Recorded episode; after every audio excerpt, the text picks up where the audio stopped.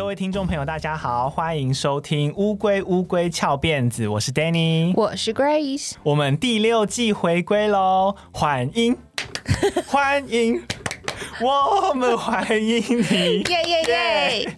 乌龟乌龟翘。我们刚刚事前在讨论的时候说，我们要是以后有什么专场之类的东西，我们就要用这个来试麦克风的音，就是在那边乌龟乌龟翘来翘去。对，我们不会说扯勾扯，我们会说乌龟乌龟翘。好，今天呢会是大家非常怀念的海龟汤单元。话不多说，就直接开始海龟汤的部分，就先出题目喽。好啊，今天的题目叫做。一觉不醒，天哪，是睡美人，有一点类似，你可以猜猜看。题目是：昏暗的房间里，女子从睡梦中醒来，看了一眼时钟，确认时间后就继续躺下，但这次却永远的陷入沉睡。请问这是什么状况？看了一下时钟，是的，嗯，时钟是几点？是不是重点？是，时钟是半夜十二点吗？不重要。我想说，他可能灰姑娘，无关啦，无关，但是不重要。可是是几点？不是是重点吗？是重点，但是详细的时间无关，不重要。哦，所以呃，哦，所以那个哦，所以是早上、晚上、中午是重点。嗯、呃，类似。对这个女子来说，是几点很重要，但是详细到说什么几点几分对吗？几点几分对吗？无关。这个女生有身体疾病吗？是。这女生有在服药吗？是，oh, 你那边得意的笑干嘛？Oh, 所以她要吃药嘛？我想想看哦。原本还以为过了一个月没猜就生疏了呢。我的脑袋可机灵的呢。呃，所以女子是不是要在固定的时间吃某种药物？是。嗯、呃，女子有气喘吗？无关。所以她得什么病无关？无关。我跟你说，这个海龟汤有两个重点，你现在只猜到了其中一个。哈，是啊、哦，我本来要解答嘞。好，那你先说看看啊。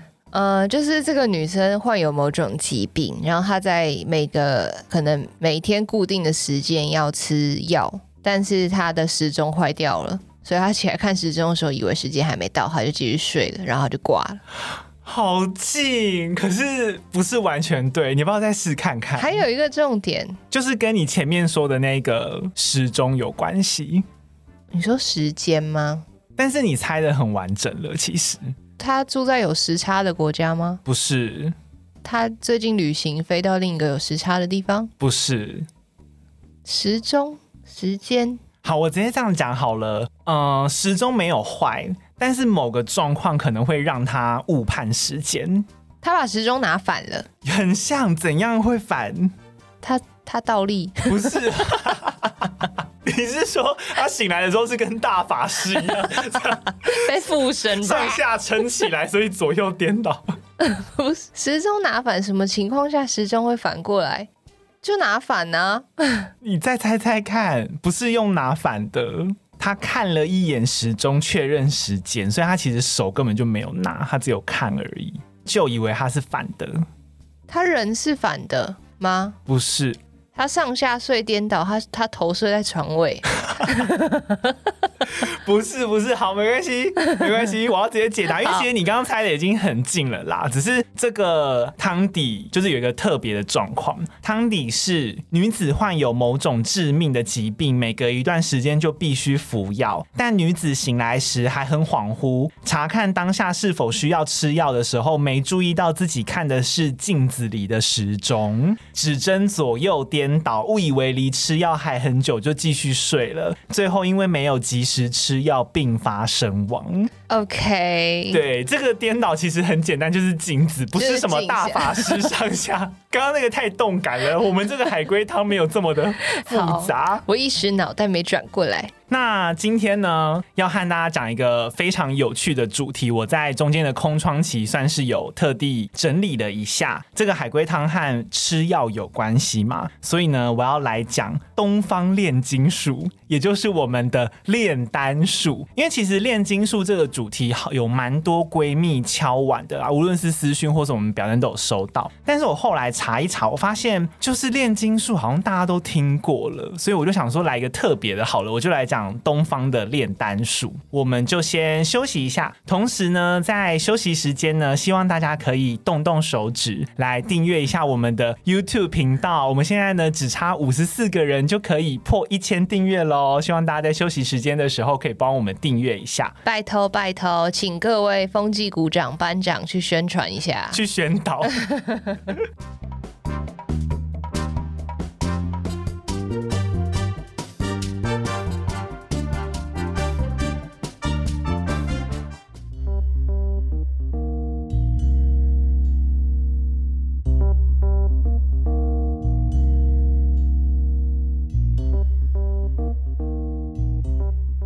回来乌龟乌龟翘辫子，那接下来呢，我会向大家介绍一下这个东方炼金术，也就是我们的炼丹术。根据文献的记载啊，我们古人炼丹就和我们认知到的差不多嘛，会想要炼仙丹是为了要追求长生不死。回顾历史呢，最早可以追溯到秦始皇的时期，就已经开始相信有所谓不死的仙药，而且他也有派徐福到海外去寻找，看能不能找到这个传说中的秘药，但是始终都没有成功。一直慢慢的演进到东汉末年呢，开始流传出那种炼丹秘籍，然后一直到魏晋时期的道士，他们终于忍不住了，他们决定要开始自己 DIY 来炼所谓的外丹。那这边为什么会讲外丹？因为其实炼丹术有分两个比较大的派系，就是外丹跟内丹。外丹就是我们比较常听到的那种，会拿矿石、金属或是植物跟药，然后放进鼎炉里面去长时间的烧，去提炼炼它去形成的药丸。那相传呢，吃下外丹可以长生不死啊，这是谣传。实际上，以现代科学的角度来看呢，服用外丹的死亡率是相当高的。我来和大家说明一下为什么。因为当时使用来做外丹的原料，大部分是铅或者是汞，就是水银。哦，就是会中毒的东西。没错，就是重金属。还有丹砂，丹砂的化学学名是硫化汞。他们会把水银和铅用一比二的的比例去混合，然后再加大火去猛烧，然后在炼制的过程里面，丹砂会慢慢的氧化，产生金黄色的一种叫玄黄的药精。但是实际上你得到了什么？你就是得到了铅和汞的。氧化物而已，其实就是重金属。那我补充一下，我刚刚提到的那个玄黄药精是什么意思？药精啊，它在以前的定义是说，把一些便宜的金属，像铜、铅、锡，然后试图合成出金黄色或者是银白色色的合金，用来冒充是白银或黄金。简单想，你可以想成是金或银的仿冒品啦，我们就会叫它药金。另外一种常用到的原料啊，就是雄黄或雌黄，这个是什么呢？它是砷的。化合物，但是不管是哪一种啦，总之就是重金属就对了。而且砷化物啊，它们是用来当做杀虫剂的，它也是砒霜的主要成分，所以你吃下去不中毒才怪，非常具有毒性。这股炼丹的风潮啊，到了唐代逐渐流行起来，从皇帝到那种文人雅士、方士等等，都非常喜欢炼丹。但是服食丹药之后中毒啊，毒发死亡的状况也越来越多。例如唐宪宗、穆宗、武宗、宣宗都是因为服食丹药而中毒，甚至有暴毙的。然后后梁太祖朱温五代十国的那个时候，他也是服用了道士炼制的金丹之后，头发和眉毛当场。脱落，当场对，吃完就掉下来，头上和背部啊，逐渐的长出大面积的痈疮。这个痈疮，呃，我有去查它的意思，它的意思比较像是我们现代会讲的感染化脓、细菌感染的那种伤口，最后在精神弥留之际被人杀死，就诸如此类的案例太多了。我后面会再举几个比较夸张的。总之呢，因为外单的致死率太高，它的危险性也慢慢传播开来来了嘛，到宋代就已经。很少有人再相信外丹了。另外还有两个原因啦，第一个就是号称他们自己有成功炼出外丹的道士里面啊，有不少人炼丹的目的就是为了要兜售丹药或药精来赚钱嘛，甚至外销到西方的国家。所以唐代开始啊，其实已经有不少人可以培养出鉴定的能力，来判断你炼的东西到底是真金还是我们刚刚说的药精。有些人可以拆穿之后就没赚头了嘛，所以就渐渐也没有人在炼外丹了。再来呢，就是炼丹其实非常花钱，你要请人去收集各种矿石、金属，还要你雇佣一个人来长时间炼丹，你要有这样的财力，其实在当时是需要皇帝支援的，所以这算是贵族或有钱人的专利啦，对平民百姓来说太奢侈了。那这样就有一个问题啦，外丹太奢侈了嘛？可是想要追求长生不老的心是人人都有的啊，难道说小老百姓就不能追求长生不老吗？No no no，不用花大钱呢，也可以强健身体的内丹，就在这个时候慢慢出现了。内丹和外丹呢、啊，我们刚刚说它都是属于炼丹术的一种嘛，就是同门师兄弟。那人呢、虽然不再相信外丹的功效，但是还是相信万物有变化的能力。他们相信所有的动物、植物、金属，甚至是人类，都是由气构成的。气可以不停的变化形态，所以理论上万物都可以互相转化。化例如自然科学界的云变成雨，土壤变成石头，然后土壤长出植物。内丹的原理啊，就是把人体当成炼丹的火炉，然后呢，我们在体内让气变化的一种技术，直到我们可以把人的肉体炼成无形的神。或是有点超脱的那种虚或灵魂，你就不会死亡了。这就是内丹的一个基本的概念。而且练内丹对平民百姓来说好处很多啊，你不用花钱，而且不怕中毒，你不会暴毙或死掉，然后谁都可以在家做。那你练不成功的话，你至少当做冥想，也可以维持身心健康嘛。所以呢，哦、它有点像太极运气、打气功。对对对对对。所以即使你练内丹没有实体，比外丹听起来好像又更空泛。或者是有点虚无不飒飒，而且传授的过程好像也只能靠口耳相传，你更难掌握它的诀窍。因为前面提到很多优点嘛，就还是让内丹开始在宋代慢慢的普及起来。我还查到了一个人，他就是内丹术的迷，这个人大家一定都听过，就是苏东坡。对，传闻说也是炼丹之人。没错，传闻说他除了擅长诗词书法之外啊，其实他对道家的养生秘诀也很有研究。其中一个就是内丹术，而且他还推崇内丹术，他觉得是所有养生法里面他觉得最简单又最有效的一种。他每天半夜都会练习，在进行三个多月之后，他曾经有记载，他说感觉到肚脐的下方会发热，身体重量变轻，像羽毛一样，仿佛可以随风飘起。起腰部也变灵活了，不再闪到腰，然后手上的脉搏跳到六百下之内都不用呼吸，也就是说，如果你照正常人脉搏六十到九十下嘛，苏东坡可以憋气大概七到十分钟，非常的久。就是脉，那如果去玩自由潜水的话，对，而且你知道我还特地去查说那个金氏世界纪录多久？金氏世界纪录是二十四分三十三秒啦，就是离他还有一段距离。但是我觉得以那个年代来说，如果真的可以达到这样的功效，也算是蛮厉害了。苏东坡啊。还有将他的修炼步骤非常具体的记录了下来，我这边分享给大家，欢迎大家有兴趣可以边听边跟着做做看。Grace 也可以在对面试一下。好，首先时间呢要选在晚上的子时，也就是晚上十一点到凌晨一点之间，在床上盘腿坐好。他还有提醒你哦，记得要披着衣服或棉被，不要着凉了。子时啊，虽然它是一天之中夜色最深、最阴寒的时间，但是同时阳气也蠢蠢欲动。可以帮助人练出最精华纯正的阳气。再来呢，他们会把两手握拳放在腰腹部，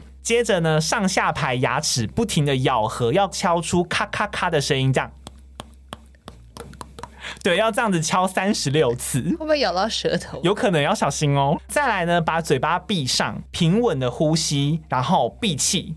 好，闭气的期间呢，你要想象自己正在观看体内的五脏六腑的形状和颜色。肺是白色，肝是青色，脾脏是黄色，心脏是红色，肾脏是黑色，就是去想象它的颜色。想象不出来的人呢、啊，大家可以去。我不行了，你认真在憋哦。那想象不出来的人呢、你可以去网络上查一个名词，叫做人体五脏图，它会有呃那个样子，就都会标在上面。最后呢，你再想象心脏那一边有一团火焰正在燃烧，把体内烧得一片光明通红。接着让这团火球逐渐的往下移动，移动到腹部的丹田去。等到你没办法再闭气的时候，再慢慢的把气吐出来。你不能急着吐气哦，不然会受伤，所以要慢慢的吐。至于如果你像刚刚 Grace。那样子，你在进展到第四步骤的时候就忍不住吐气的人，你可能就是要先练习一下闭气。对，这个想象的过程要完全。肺活量之差，而且你还要还有提醒哦，你练习的过程中会有口水分泌，一定要全部吞回肚子里面去。就算你当下流鼻涕，也全部都要吞回去。Suck it up。对，总之就是不能够张嘴让它流出来就对了。好，那你一天晚上呢，就是在这个子时之间要练习九次闭气，吞口水三次，然后想象气和水在腹部咕噜咕噜作响，就像是你真的在用顶炉烧开水的样子。练完之后呢，就可以准备收工。收工也是有程序的哦，不是立刻躺下去睡哦。首先，你的手掌要互相摩擦生热，然后你再用温热的手掌按摩脚掌心的涌泉穴，然后再按摩一下腰部跟你的腹部，然后像在洗脸一样的搓揉你的眼睛、脸颊、耳朵、脖子，让双手充分按摩过的部分变热，直到你微微的出汗。最后呢，再把手指当做是梳子一样用来梳头。一百次 梳完之后，你就可以睡觉了。我觉得我中间就会睡觉。我个人是觉得梳头一百次真的蛮困难的，可能会忍不住抓吧，就像这样用抓的。其实我自己后来用现代人的角度去看啦，我是觉得整个过程和现在你真的可以去翻书找到一些冥想的过程有一点像。我觉得它所谓那种强身健体的功效，可能真的是你心情平静了，带动让你觉得你的身体状况有好转。嗯、我觉得是比较走心里面的东西。就有点像现在不是冥想或者什么脉轮什么什么？对对对对对。其实我觉得刚刚在说什么想象心脏有火，然后让它移动，嗯、然后你慢慢呼吸吐气的过程，其实就是运气啊。对，我觉得蛮像的。所以我自己是觉得，也许这套苏东坡的步骤是真的有它的一些根据在。苏东坡是那个年代的文青哎。对啊，而且我那时候后来想想，我觉得他算是先锋哎，他有在赶流行。他就 KOL 啊。好，我就先介绍内丹的部分到这边，因为其实内丹后来也有蛮多不同的派系的，但是我觉得大部分都和所谓的冥想有关，可能就是中间的一些步骤有变。那我们接下来呢，讲精彩的了，我要来讲外丹的故事。我相信大家听这一集，应该就是想要听古时候的人嗑药嗑到什么程度吧。所以呢，我会介绍两起和练外丹有关的事件，一件是刺杀行动，一件是悬案。那都发生在明朝，而且事件的主角呢，都是当时的皇帝，爱嗑药的皇。第一首先呢，第一个我就先来讲刺杀行动好了。这个事件的主角啊，是明朝的明世宗，叫做朱厚熜，也就是人们常说的嘉靖皇帝啦。那嘉靖他从小体弱多病。平常也没有那种练习武术或者是运动强健体魄的习惯。他继位之后啊，其实他的前期蛮积极在推动改革的，而且成效不错。但是你知道，皇帝就是拥有后宫佳丽三千嘛，他就有点不听劝，他没办法做到清心寡欲，所以他白天很忙，晚上也很忙，常常在夜夜笙歌，要翻牌呢。没错，导致他白天晚上都很操劳，就健康状况跟体力每况愈下啦。之后呢，开始有些人会献上长生不老药给他，跟嘉靖皇帝说：“你吃了不但可以延年益寿，还有助于传宗接代，让皇室的子孙绵延不绝。”结果嘉靖他服用丹药一段时间之后啊，还真的凑巧就生出皇子了。所以让嘉靖皇帝他对于修仙得道或者是长生不老的那种道家说法更深信不疑，因为让他得到了一个皇子嘛。所以嘉靖皇帝他在位的中后期开始就不像前期那么积极在改革了，他开始有点怠慢朝政，而且慢。慢有点变成那种宗教狂热分子。他二十多年以来哦，不上朝，不穿龙袍。呃，上朝就是指他们每天朝会的意思啦。他每天只穿道服，跟一群术士鬼混，而且他还用国家财产去兴建道场，造成了他们那个时候巨大的财务空洞。然后只听术士的鬼话，就是他们会说用一种特别的材料来炼丹会有奇效。你要不要猜猜看那个材料是什么？嗯、呃，给点提示呗。跟人体有关的。尿尿。不是，跟人体有关，很奇葩，你听到会吓到。呃，阴毛。不是，是液体，是液体，嗯、精液。不是，出在女生身上。母乳不是，我要说了。等一下，月经是。他说要用处女的精血来炼丹会有奇效，所以呢，他开始广招十三、十四岁的女生进宫，召集起来，专门收集他们的精血来炼仙丹给自己吃。而且为了保持，呃，我也忍不住要呕了。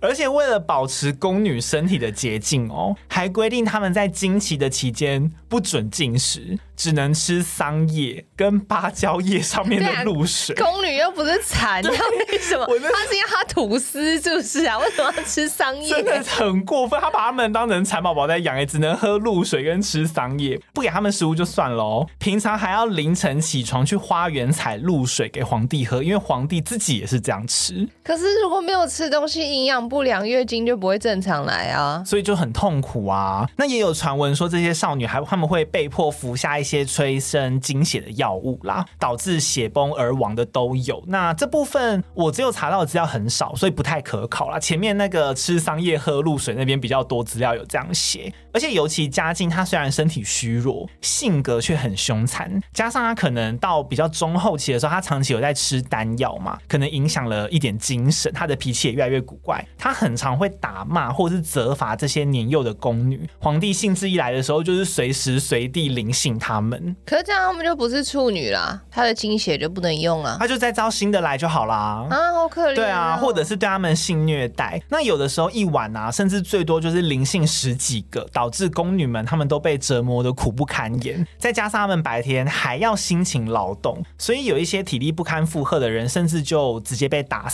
都有。根据记载，大约有两百多位宫女因此死亡，也太多了吧？他是连续杀人犯哎，很恐怖。最后啊，这些宫女的尸体多半都被草草的掩埋，或者是直接扔到炼丹炉里面焚尸。大部分的下场是这样。不过呢，宫女她们被嘉靖皇帝压迫久了，开始就有一些人心生怨恨。尤其是那个时候，里面的宫女非常多嘛。其中有一个叫做杨金英的宫女，金是金子的金，英是英雄的英。她因为不甘心自己和姐妹被这样折磨，所以决定和姐妹联手一起刺杀嘉靖皇帝。嘉靖二十一年，也就是西元一五四二年，嘉靖皇帝呢，他临幸完妃子之后，他在床上呼呼大睡，然后杨金英呢，他就趁机联合了。十六位宫女冲进他的房间，直接把他压制之后，再拿出了一个麻花绳，想要套住脖子勒死他。结果因为他太紧张，他把绳子上面的那个绳圈呐、啊，那个结的地方打成了死结，所以导致那个绳圈收不紧，没办法活动，就那个结被卡在那里的绳圈就只能够那么大。嘉靖皇帝他没有被勒死，他只是吓晕过去了。而且还有一些搞不清楚状况的宫女啊，她看到皇帝勒不死，开始害怕，想说哇。皇帝不是人呐、啊，是龙，他是天子的化身。皇帝是长生不老的。对，他真的吓到了，所以他开始当背骨仔，他跑去和当时的皇后方皇后告状，就背叛了那一群宫女。那皇后接到通报之后，就当然立刻赶去现场嘛。他们就把宫女们立刻制服，然后下令全部凌迟处死。这个刺杀行动就宣告失败了。嘉靖皇帝他虽然侥幸逃过一劫，但由于休克跟被宫女的发簪刺到满身。伤都是一个洞一个洞的，也是经过抢救之后昏迷了很长一段时间才醒来。这段事件呢，它在历史上面是有记载的，叫做人影宫变。其实关于人影宫变的起因啊，另外还有两个说法。就我刚刚说的其中一个说法是宫女们被压迫，所以起身反抗嘛。另外还有两个说法，一个是并非争宠啦，可能很常可以想象到的事件。第二个比较悬一点，就是宫女她不小心把皇帝交代她要养的乌龟养死了。哎呀！对，太害怕了，所以他起了杀心，因为他那时候心里想说啊，反正我横竖都是一死啊，我被发现也是死，我不如就是干脆行刺皇帝，让朝廷大乱，我搞不好可以趁乱逃走。他本来是杀乌龟，那边杀皇帝，怎么会是差不多的呢？好，但是后面刺杀过程的事件都是相同啊，我就不赘述了，只是前面的那个动机跟起因不太一样。如果有兴趣的话，你可以再去查。这个就是人影宫变。好，最后呢，我要来讲这个和炼丹有关的悬案。同时，它也是明朝末年的三大悬案之一，叫做红丸案。这个主角呢，就跟刚刚的嘉靖皇帝有一点关系，是他的后代子孙。叫做明光宗朱常洛，他是明朝的第十四位皇帝，同时也是明神宗万历皇帝朱翊钧的长子。不过朱常洛啊，他的继位之路非常非常的漫长，因为明神宗他在位超级久，他在位四十八年，他是明朝在位时间最长的皇帝。朱常洛他当了十八年太子，还等到皇位，登基的时候都快二十岁了，所以呢，他的帝王之路来的有点慢。那来的慢之外就算了，他。他的帝王之路还走得很不顺，他只当了二十九天皇帝，他就死了。就是.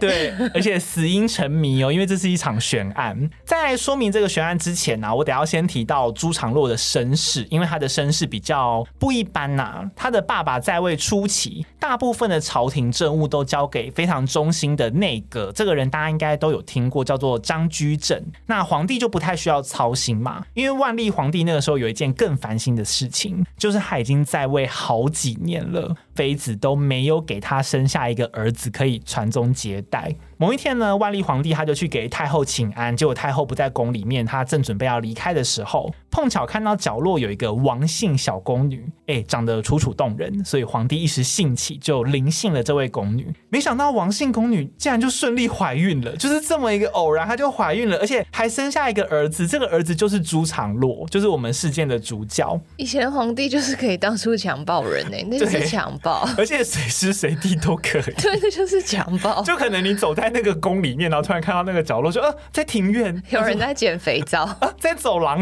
有人在，有人在插花，会有这种事，好恐怖。”那皇太后和大臣们知道这个消息之后，一定都很开心嘛，就想说：“啊，国家终于后继有人了。”不过万历皇帝就笑不出来，因为万历皇帝先前都一直很宠一位郑贵妃，郑贵妃都没有给他生下一个儿子。他是那种喜欢他到，如果今天郑贵妃有小孩，他绝对就会立郑贵妃的儿子当太子的那一种，就喜欢他到这种程度。但是偏偏就没有嘛。直到万历十四年，也就是一八五六年的时候，已经先有朱常洛了，郑贵妃才生了小孩，叫做朱常洵。这个朱常洵比朱常洛小四岁，所以就是时机来的非常的不凑巧。结果万历皇帝就跟皇太后还有大臣们开始吵起来啦，因为皇帝本人一定是想立郑贵妃的儿子当太子嘛。但明朝以来呢，一直都是遵循长子继承制，皇太后和大臣们都认为必须要立先出生的朱常洛当太子才行。朝廷就这样被分成了两派，吵了十几年。万历皇帝甚至因为这样闹脾气，也是不上朝、不开朝会。一些大臣呢，也因为这件事情被免职，甚至发配去当兵了。就是说你，你你在吵，你在吵，我就送你去边疆。当兵打仗，这个就是明朝有名的国本之争。最后是在皇太后不停的干预，然后大臣不断的苦心谏言之下，万历皇帝才逐渐行死。到了万历二十九年（一六零一年），才立朱常洛为太子，然后朱常洵是福王，也是他们的一个蛮高的官爵。到了万历四十八年，就是一六二零年的时候，万历皇帝驾崩了，朱常洛终于当了十八年太子之后，当上皇帝了。朱常洛登基之后啊，也和刚刚我们前面提到的那个嘉靖皇帝一样，也是立刻实行了一系列的改革，包括有发放白银犒赏边疆的士兵们，鼓舞士气，然后也选拔了一批大臣们担当要职，而且他是走那种选贤选贤与能，对对对对对，比较走这个路线，而且他还废除了一些不合理的税收，算是我觉得政绩做不错，他的效率也很高，让大臣们纷纷惊叹，他们就认为说啊。果然那时候坚持选你当皇帝是对的，就是要立你当太子才对。但是执政十多天之后啊，朱常洛却突然病倒了。原来在朱常洛登基当天，郑贵妃也也就是朱长洵的妈妈，她就先送上了八位漂亮的美女给皇帝享福。朱常洛呢，白天就忙于朝政，晚上又和好几位美女寻欢作乐，精损太严重了，最后撑不住就倒下了。皇宫的御医啊，想了很多办法，都没有办法让朱常洛的身体好转。后来朱常洛他服用了当时掌管御药房的太监，叫做崔文生，这个人很重要，这个人要先记下来。服用了他开的药，反而引起了一个大腹泻，他一个晚上就拉了三十几次，他拉到意识开始有一点模糊。这个时候，第二个重要的人来了，他叫做李可灼，他进献了一颗红丸，而且还称呼他是仙丹。当时眼看状况十分危急嘛，又加上从前面提到的嘉靖皇帝开始，这种相信道家丹术的风气多多少少有流传到他这个时候。于是朱常洛就抱着最后一搏的心情，就想说好啦，反正也还有什么没事的，我就试看看好了，他就吃了。结果吃下去之后，朱长洛身体立刻就好起来，而且脸色也变得慢慢红润，精神也变好了。当天晚上，李可灼他又给朱常洛服用了一颗红丸，等于说吃了两颗。吃完的当下没有什么反应，一直到了深夜，朱常洛突然暴毙驾崩，那个晚上就死掉了。这个时候距离他登基只有二十九天，所以呢，他就是在位最短的皇帝。后来呢，后面的人在讨论这起事件的时候，他们有讨论到底朱常洛的死因和那颗红丸有没有关系，但是一直争论不休，没有答案。因为在李可灼啊，他献上红丸之前，先开药的那个崔文生，他其实是郑贵妃的心腹。对，他刚进皇宫的时候，他一开始是替郑贵妃做事，他是后来有那种内转，公司内转，他才转到了去掌管御药房。他其实一开始是郑贵妃的手下，所以有传言说崔文生他受了郑贵妃指使才开了那颗药，他原本就是想要让他腹泻到死掉的，只是没有成功。至于郑贵妃就不用说了嘛，因为他是动机最充足的啊。也有人说他是故意要送上宫女，想要蛊惑皇帝，让他劳累倒下，让他精尽人亡。对，那也有一派的说法是说这是一个连续 combo 计啦，就是说，哎，我先让你累，然后我再让你拉，总之就是想办法两个人有没有联手而已，就是都是要让他死掉。至于李可灼献上的那个红丸到底是什么？有人推测红丸其实是红铅丸，他们那个时代属于春药的一种，性质偏暖热。因为当时皇帝之所以会腹泻，他应该是推测他的体体质太虚寒了，所以才让他暖补身体。但是很有可能和崔文生开的那个药药性相克，就有点像是我们现代人都会说什么哦，你吃药不能够配什么，吃药不能够配什么的那种感觉，导致说相克产生了毒素，让朱常洛中毒身亡。当时朝廷也是分两派僵持不下啦，最后呢，他们只有一致同意说好，没关系，反正就崔文生和李可灼都杀掉。所以就两个人最后都被处死了，然后来了结这个事件。不过朱常洛确切的死因到底是什么，到目前还没有确切的定论，就成为了一个历史上的未解之谜啦。好，那以上呢就是今天和大家分享的有关于炼丹术的一些故事啦，希望大家会喜欢。后面的时间呢，因为我们在休更的期间累积了非常非常多的赞助者，所以呢，我们要来一一的答谢他们。好，首先是脑脑王，他说试用期过完，听到自己的留言被念出来，被提醒要赞助了，哈哈哈，真的超级爱你们的瑞斯骂人和丹尼老师油腔滑调都好爱，油腔滑调。怎么回事？怎么回事？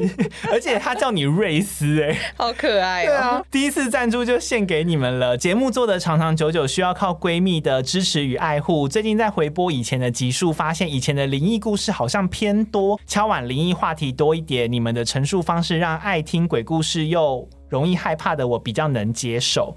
好，我们会参考你的意见。可是我觉得我们灵异的部分好像也还是有啊。但是以前好像比较多，对，我们好像有一季蛮多都市传说，对不对？对，好好，我们这一季后面还有十呃十一集，我们会我们后来有点迷上真实事件，对，调整一下比例。好，下一位是龟龟杰尼杰尼，他说真的太喜欢你们了，闲聊跟讲案件都好好听，时事资料也都很用心在查证跟准备，真的是政治正确又不失幽默。每次听到你们的笑点都会跟着大笑，上班真的不能偷听，每次都觉得你们下班还要继续喂饱闺蜜的耳朵，也是辛苦了。希望你们可以越来越红。他说我们政治正确，对我们其实政治很不正确。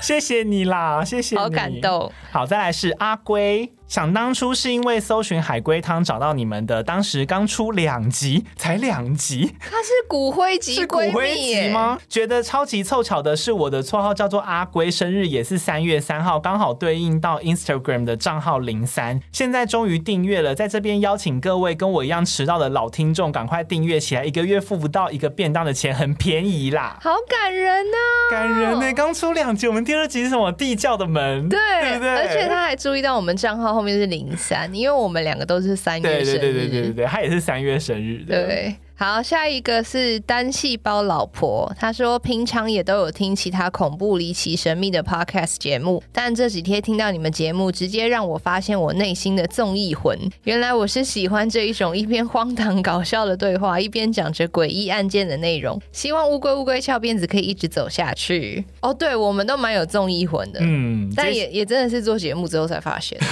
规划连篇的时候最明显。对对对，接下来是 Cina。他说听到才五十块就决定赞助了，真的好喜欢葛瑞斯。当然丹尼也很棒，但是私心爱葛瑞斯，声音有一种慵懒感，讲话也超好笑，好爱听你骂脏话，笑死！每周都殷殷期盼更新，这是我第一个赞助的 Podcast，爱你们。因为我个人是真的很烂。好，下一位是刚好我也叫做 Grace，两位龟龟班长好，我来缴班费了。Mixer Box 用不习惯，还是换回 First Story 来赞助，希望你们收支平衡，节目可以长长久久，永远支持你们，期待下一季。